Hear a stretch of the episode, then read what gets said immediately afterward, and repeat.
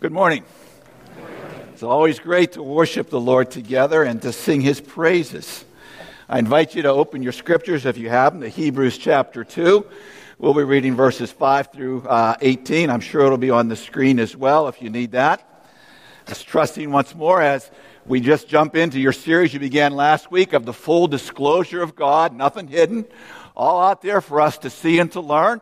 For the next four months, you'll be growing and adding and seeing more and more each day, trusting that He's going to lead us. Before we read, let me begin with this story.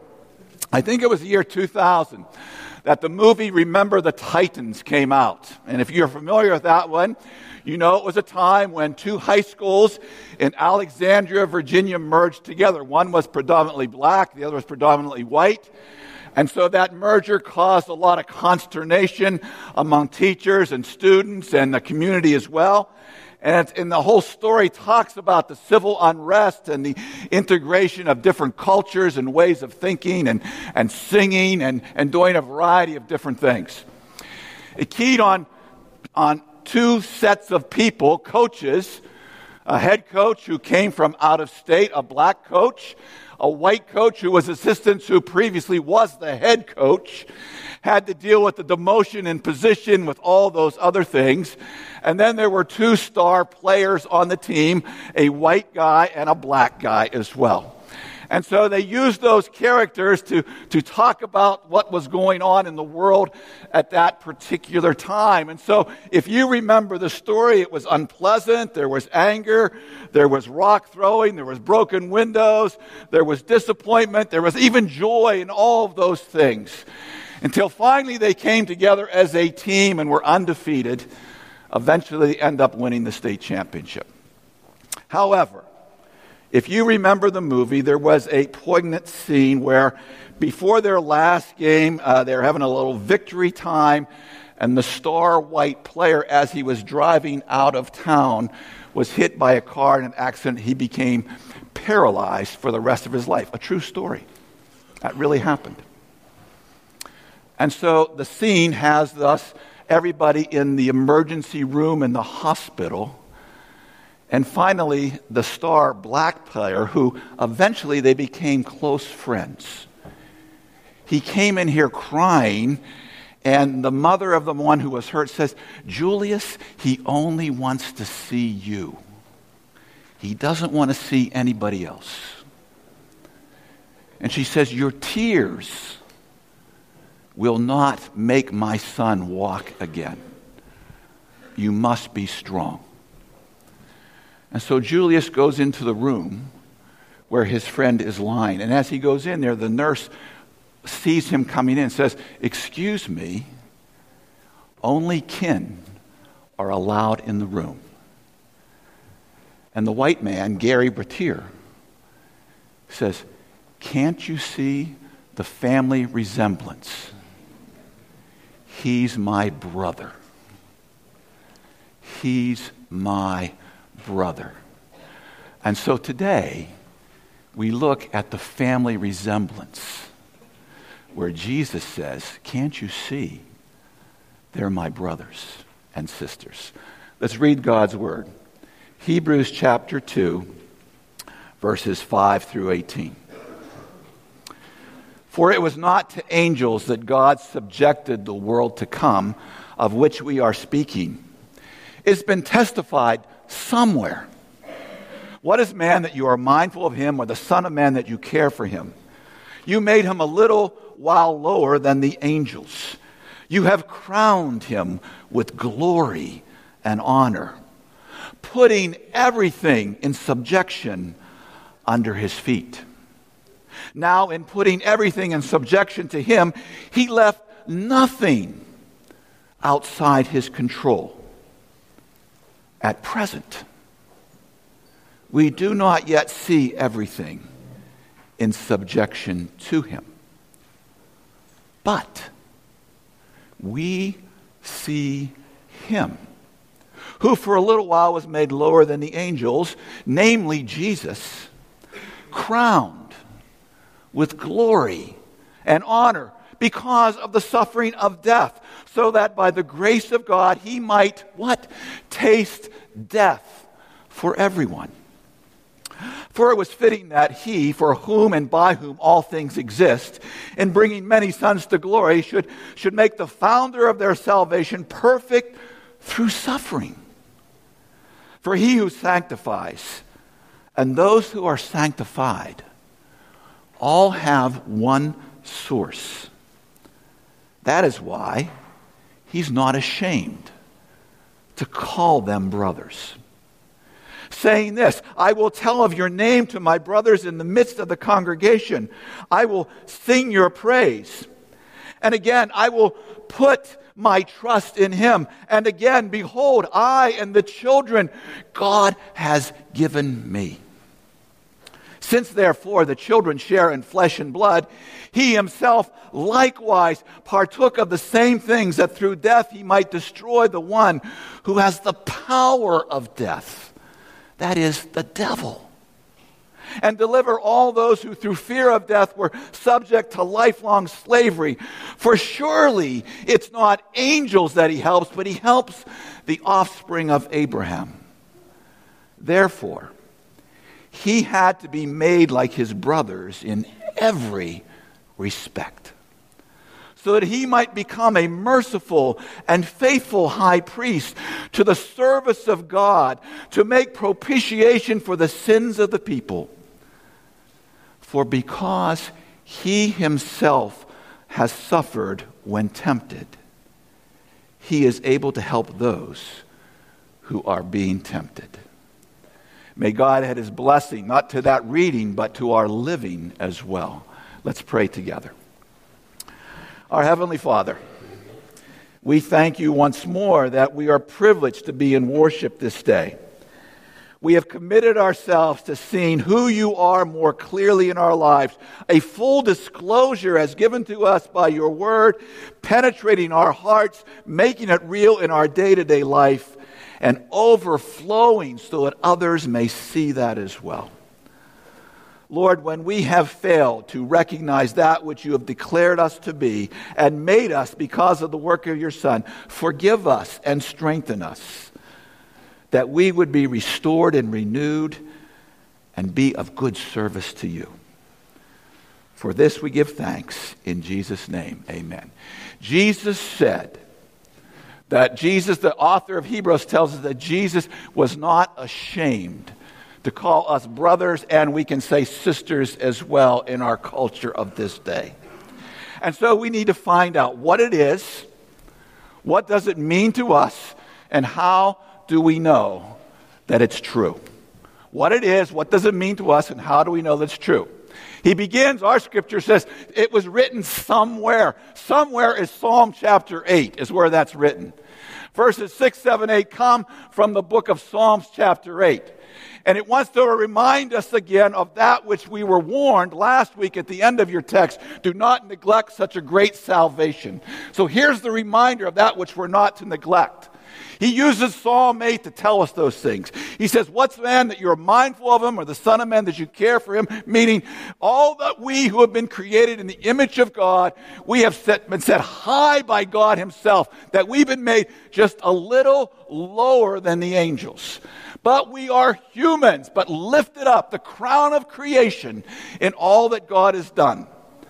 And then he goes on, he says, You have made him like that just for a little while, that you've crowned him with honor and glory. Those are the things that lift on our crown glory and honor. And everything was put in subjection under our feet, meaning we are responsible for all that God has made.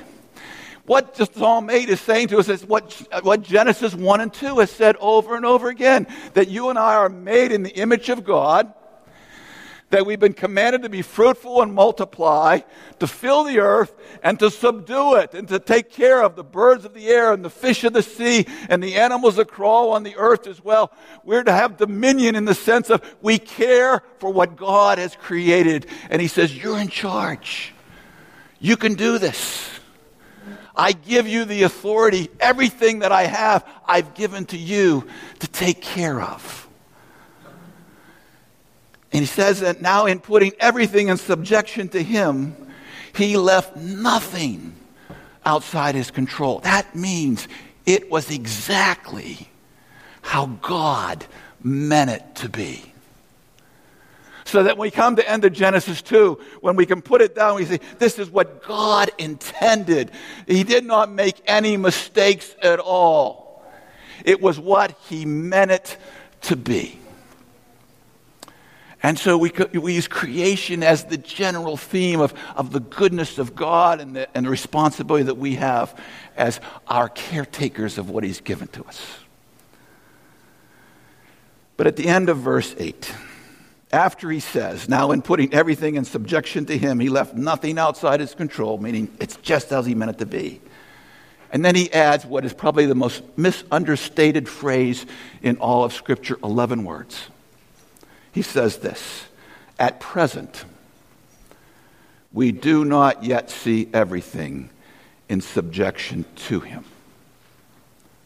Those 11 words describe Genesis chapter 3 of when man and woman decided they wanted to be king instead of serving their God. And those 11 words talk about what that God said was good and how we have destroyed that by taking ourselves and putting ourselves in place of the king. And so we have creation and we have fall. And if that's all we're left to, we're in serious trouble. However, we have verse 9 and everything else in the book of Hebrews. And verse 9 begins here with that wonderful word, but. But, meaning something's different, something's going to change. But we see him who for a little while was made lower than the angels, the same words that were used up above namely Jesus. Now it's He, Jesus, made a little low, made what? Human, just like you and me, crowned with what? Glory and honor. The same thing that was said in, in, in up above in Psalm verses 8, crowned with glory and honor. The same thing that we have in Genesis 1 and 2, because of this reason, because of the suffering of death, so that by the grace of God he might taste death for everyone. So, creation, fall, and redemption is a summary of four verses we have there in the book of Hebrews. The foundation of our identity with Jesus is that he is just like us. And if we read the rest of these scriptures, we have these constant reminders. In verse 14, it says, Since therefore the children share in flesh and blood, meaning we are like him. He has flesh and blood like us. He himself likewise partook of the same things, just like you and I. If he would have fallen and scraped his elbow, he would have bled like you and I on that particular day. Through death, he might destroy the one who has the power of death. And it goes on and says, We who fear death. He goes through the same things of death and suffering and temptation. In verse 17, it says, He was made like us in every respect. Think about that. Can you imagine any time in your life when you said, I have never felt so alone as I feel right now? Has there ever been a time in your life when you said that? Has there ever been a time in your life when you said, I don't think anybody really cares about me today? Have you ever said, I am praying with everything that I have, and I don't think God is even hearing me right now. And we would say, How can that be for Jesus? And said, Do you remember on the cross when he said, My God, my God, why have you forsaken me? Everything that we do, he has done himself. He is just like us. It's the full disclosure. N.T. Wright writes a book called Following Jesus. He uses the word that the book of Hebrews is a portrait of Jesus, not a snapshot. A portrait is really one of all the different intricacies of a person's life. When you look at a portrait, you know of the care that was taken into it, all the minor details that become major because of the way it was taken care of. In the portrait of Jesus, the book of Hebrews, we have the full disclosure of who God is. But yet he also says this. He goes, the reality of it is, the book of Hebrews is not an easy book to read, and he gives us several reasons. The first one, he says, you got to listen to all the topics that are in there. Here are some of the topics we find in the book of Hebrews. It, it, talks about angels. It talks about entering God's rest. It talks about this guy, Melchizedek, who also was mentioned in Genesis, but he kind of pops into the scene and pops out of the scene, and you wonder who he is. It talks about furniture that you find in the tabernacle. Hardly any of us ever talk about every day in our conversation. Those topics don't usually make it across the table. Secondly, he says, the book of Hebrews talks about sacrifice, animal sacrifice. And he says, in today's world, there are very few of us who have ever seen an animal killed for a sacrifice. So it's hard for us to even understand what's going on when we, we've never seen it. We can't identify with it. Unless one grew up on a farm, it would be hard to imagine us ever seeing that, an animal being given as a sacrifice. The third reason he says is that one of the main topics of Hebrews is suffering. Who wants to talk about suffering? Don't tell me about your problems. Tell me what's good that's going on in your life, is the way we want to approach the things in life. And the last thing he says, the book of Hebrews is always referring to the Old Testament. And he says the overwhelming, vast majority of us do not handle the Old Testament with the same confidence as we handle the New. And so we want to find out in the context of our scripture what it means when Jesus calls us his brother. He does that in verses 12 and 13. He quotes three times from the Old Testament. That's where we're going to focus he makes three quotations from the Old Testament. The first one is this one it says, I will tell your name to my brothers, and in the midst of the congregation, I will sing your praise. That sounds like a, a, a litany of, of, of joy, a litany of thanksgiving, a litany of wonder and pleasure. Okay? And so when we begin to read that, we think, oh, wait a second, I, eh, what is going on here? You know, if we find out and we pay close attention, which I'm sure some of you have already known that, and many of you as well, that quotation comes from, comes from Psalm 22. Psalm 22 begins with these words My God, my God, why have you forsaken me? When Jesus was on the cross, he used those words to point back to Psalm 22, reminding the people that it's a messianic psalm. It's describing who I am and who you are, because we are like in every respect of the way. When we look at Psalm 22, it says not only after that beginning, it says, Why are you so far from saving me from the words of my groaning? Oh my God, I cry by day, but you do not answer, and by night I find no rest. I am scorned by mankind and despised by the people. He's describing what's going on on the day of the crucifixion. All who see me mock me. They make mouths at me. They wag their heads. He trusts in the Lord, they say. Let him deliver him. Let him rescue him, for he delights in him. He's being mocked by the people, according to the psalmist. Many bulls encompass me. Strong bulls of Bashan surround me. They open wide their mouths at me like ravening and roaring lions. I'm poured out like water, and all my bones are out of joint.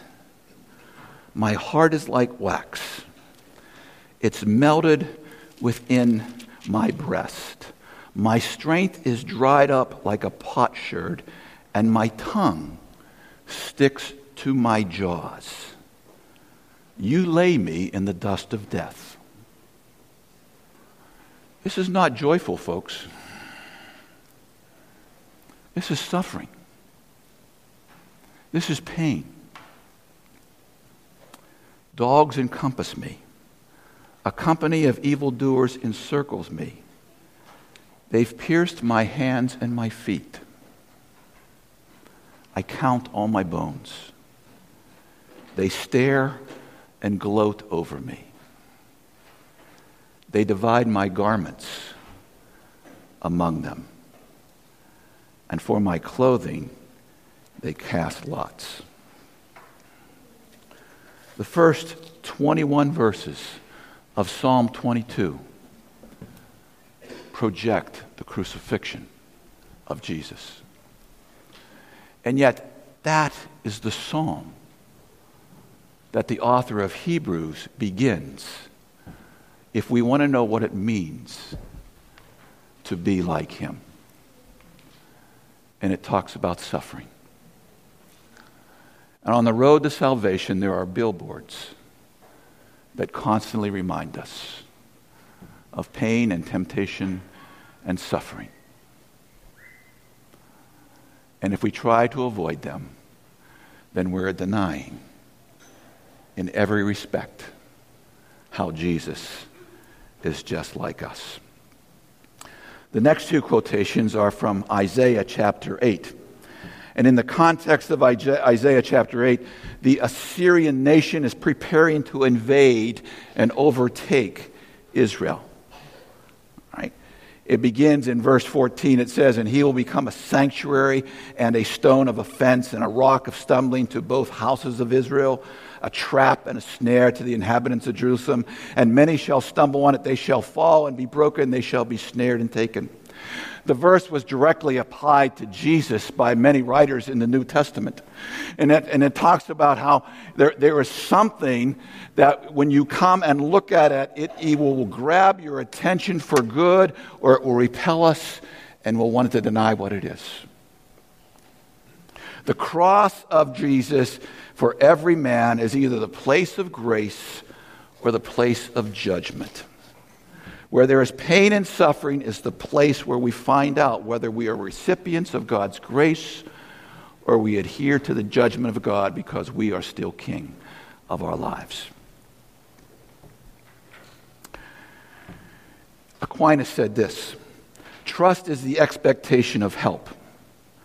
And trust was found in Christ in that, in accordance with human nature, he looked up for help from the Father in his time of suffering. When we are like in every respect, when we're suffering, we look for something to help us. When I graduated from seminary, I served a church out near Johnstown. It was in a rural area. Our church and the place we lived, uh, right across the street from us, was a trailer court of about 75 different trailers. It was a gathering of people of all different types and income levels. For young married couples, it was a place to get started. Their dream of owning the home wasn't quite financially there for them, so they started out in a trailer. On the other side of, of the line were those who were now elderly and perhaps now living alone, and they were downsizing the homes that they lived in and moved into the trailer. And then there was that group of people in between that seemed to always have difficulty just making it in life. And it was a struggle for them to financially make it day to day. And, and those were the places where they ended up living in. There was a family from our church who was a member of the church, but as a pastor, I had hoped their participation and activity would increase a little bit more. But we knew them. And when we would see them, because it was a small community, we would talk and they knew who I was, and I would encourage them as much as I could. And they knew who I was, and they knew that they weren't coming uh, faithfully in attendance. And, and we were trying to do a variety of things. And so I remember this clearly. This is about 32, 33 years ago. It was while I was still sleeping early in the morning, and there was a loud knock on the door, and it woke me up, and it was an urgent knock. I knew it wasn't somebody that was lost, it was somebody that was in trouble. And so I quickly threw on a sweatshirt and some pants, and I ran down and I opened the door, and there was that father of that family. And with a fearful look in his eyes. He says, Hey, Pastor, you got to come. You got to come right now. He goes, My newborn son is not breathing. And so I just grabbed a pair of shoes and I, I ran across the road just following him. And, and, I, and I, I got there before any police got there. I got there before any EMT people got there.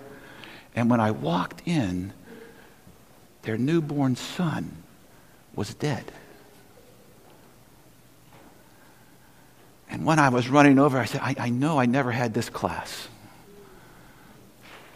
I, I, I, Lord, I don't, I, I don't know what I'm doing. I'm just running. And I walked in there, and there was no, the corner, no, nobody was there. And before they called anyone, they ran for the pastor.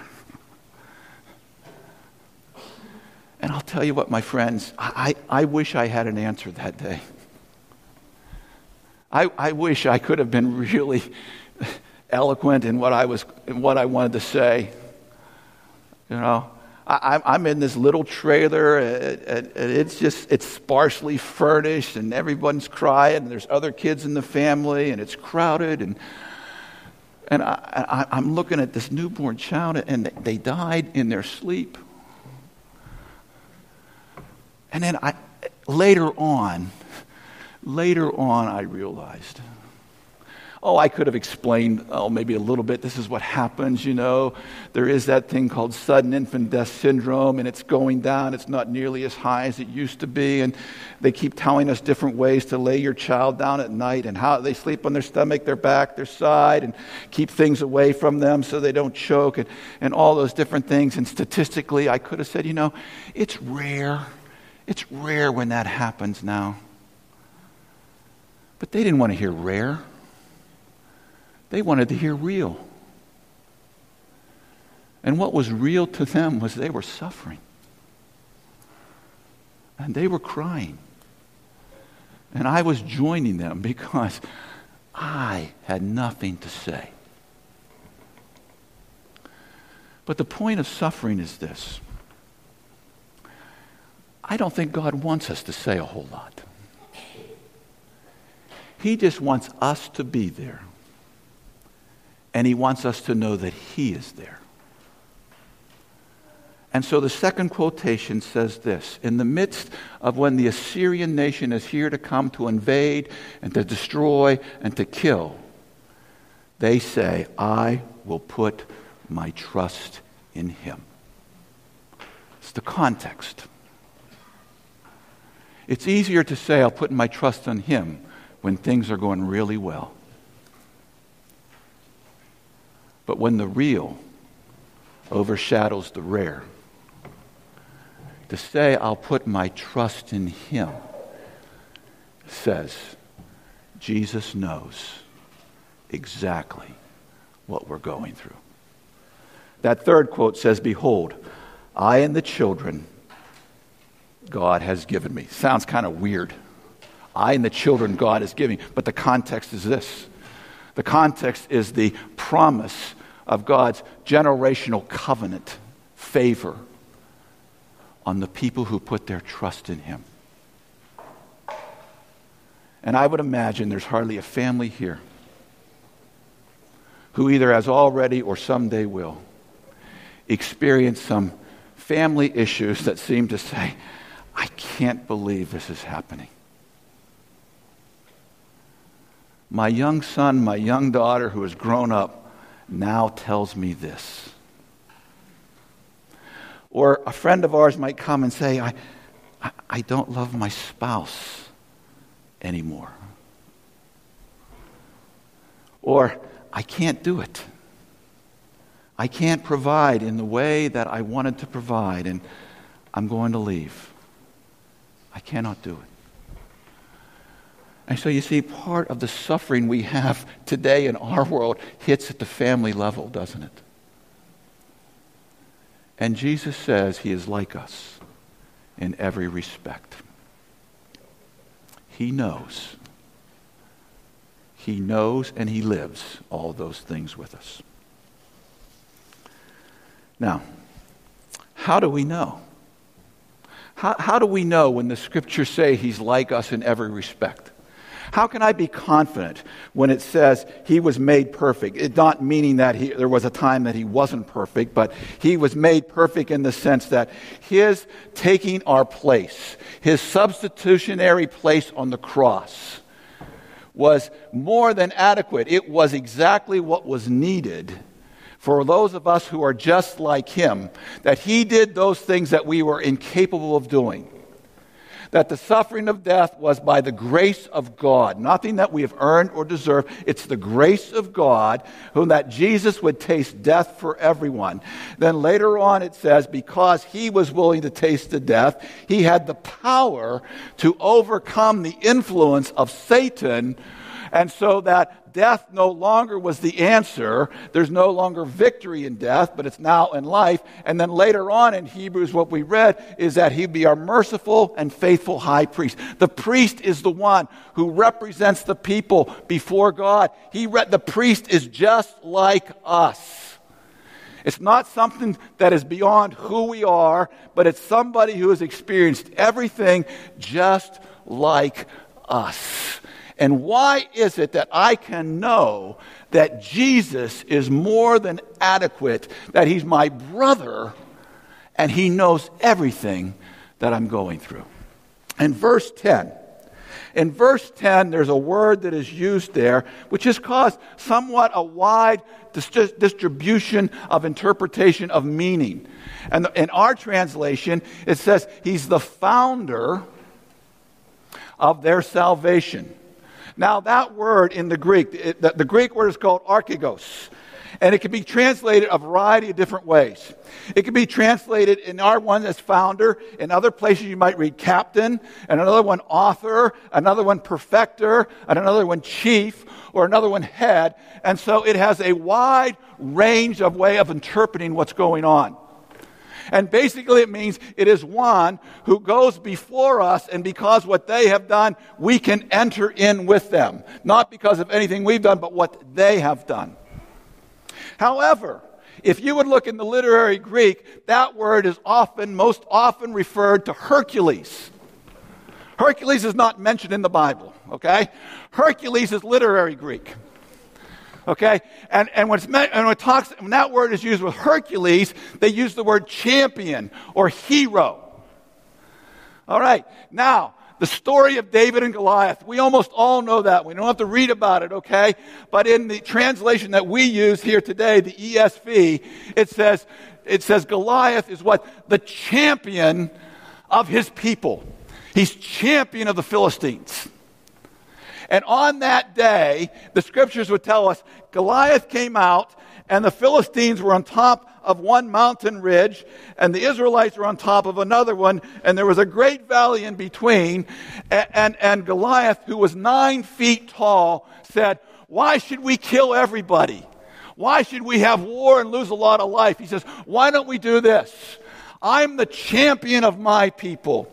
You pick the champion of your people, and we will fight.